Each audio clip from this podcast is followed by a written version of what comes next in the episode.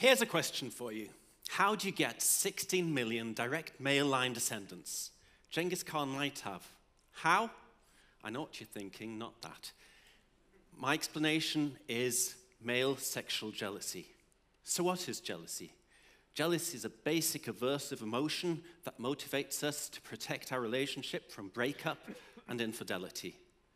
Jealousy motivates mate guarding, vigilance, and mate retention tactics. Jealousy is painful. It's a dangerous emotion.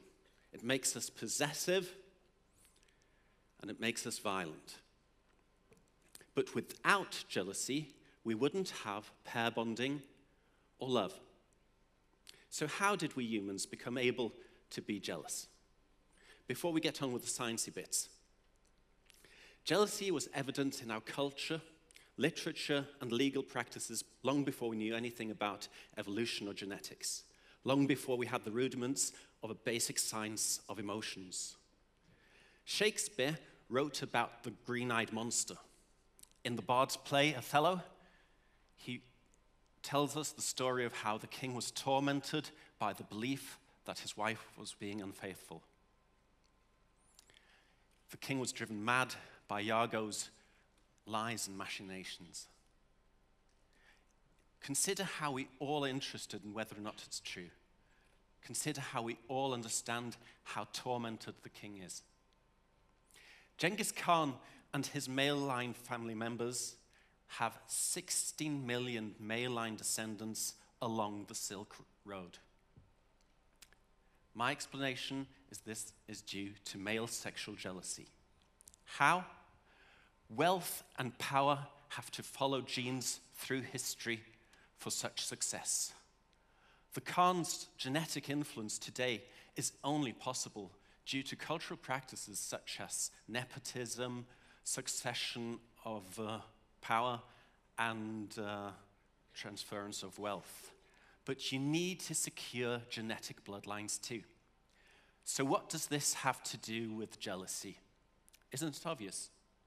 What motivates secure genetic bloodlines? The important questions are where does the interest in who is the father come from? Where does the fear of being cuckolded, that is, raising another man's child, why is that a human universal?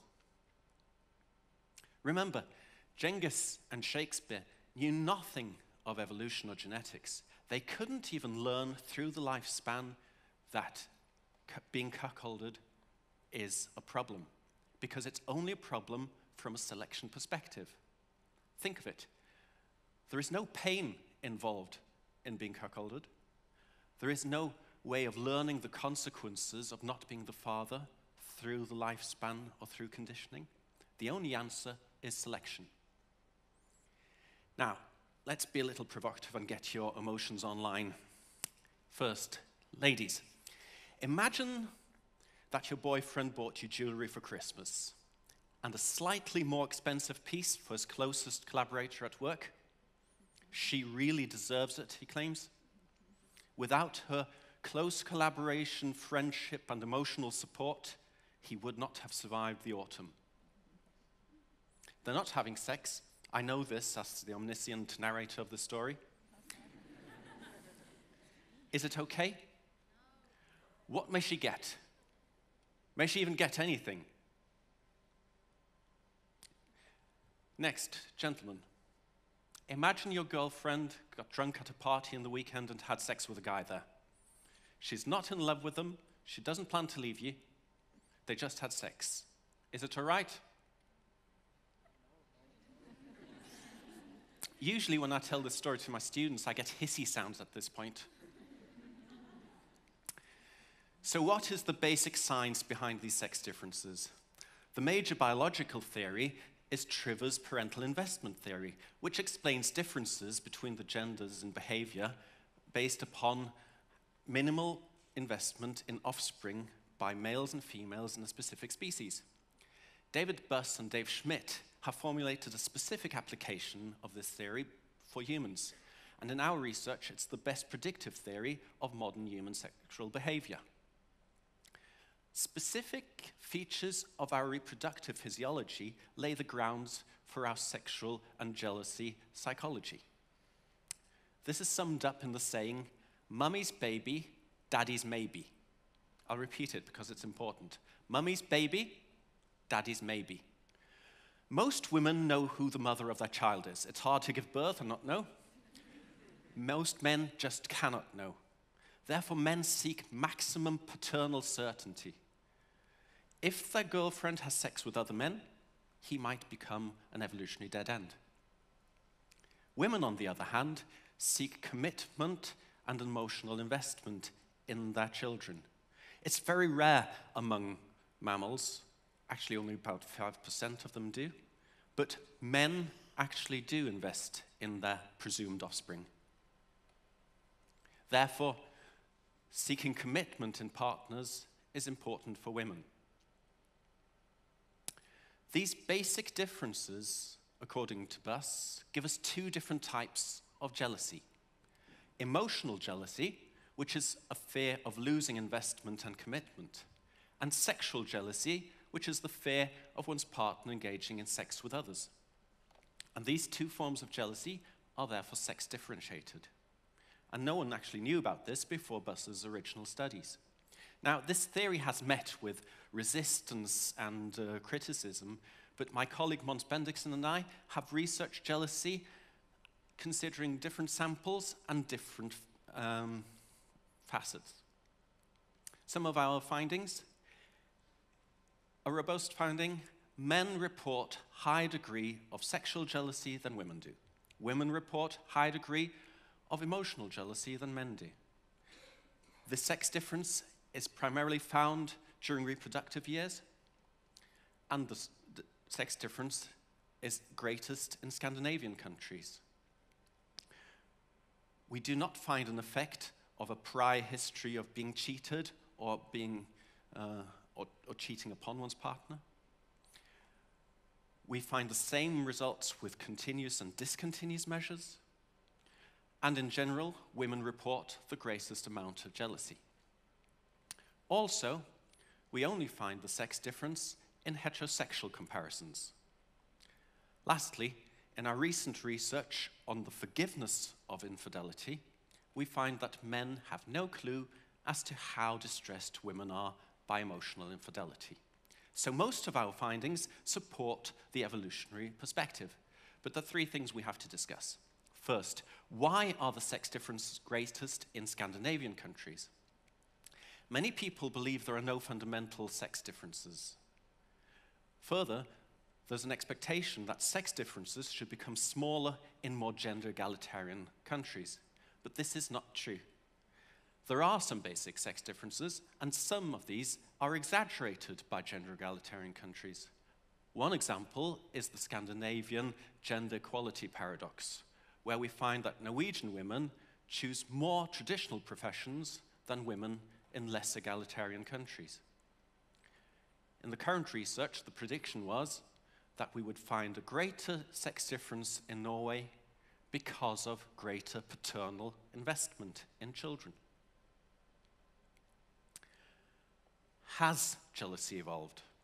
Many critics challenge me to prove that a specific mental mechanism has evolved. For jealousy, we can actually turn this around. Could jealousy not evolve? Consider our common ancestor with modern promiscuous chimps. Without pair bonding, without father investment, there's no jealousy, but there is neither love. Through our evolutionary history, we changed. We started falling in love. We started bonding, and fathers started investing in children. The two important questions are what would happen to women who did not secure investment in their children? And what would happen to men who weren't interested in who their partners were having sex with. Those naive of this would be outcompeted by the jealous. Finally, what must have evolved? We have evolved to seek to avoid losing investment in a long range of different relationships. The important thing is, in most of these cases, we can learn through the lifespan the negative consequences of losing investment. Skinner, the founder of radical behaviorism, pointed out that if there is no feedback mechanism to condition behavior, natural selection is the explanation of adaptive behavior. Sexual infidelity doesn't come with a feedback system. There is no pain involved in being cuckolded. Those people who were naively cuckolded through evolutionary history are merely not our ancestors. They're merely, without knowing it, evolutionary dead ends. So, where does this interest in whose side who come from? Why do we devise rules based upon bloodlines? Why even care? The answer is selection. Those distressed by their partner cheating on them, those who were motivated to prevent this, simply outcompeted those who did not care. Jealousy is a normal, basic emotion, despite being horrible.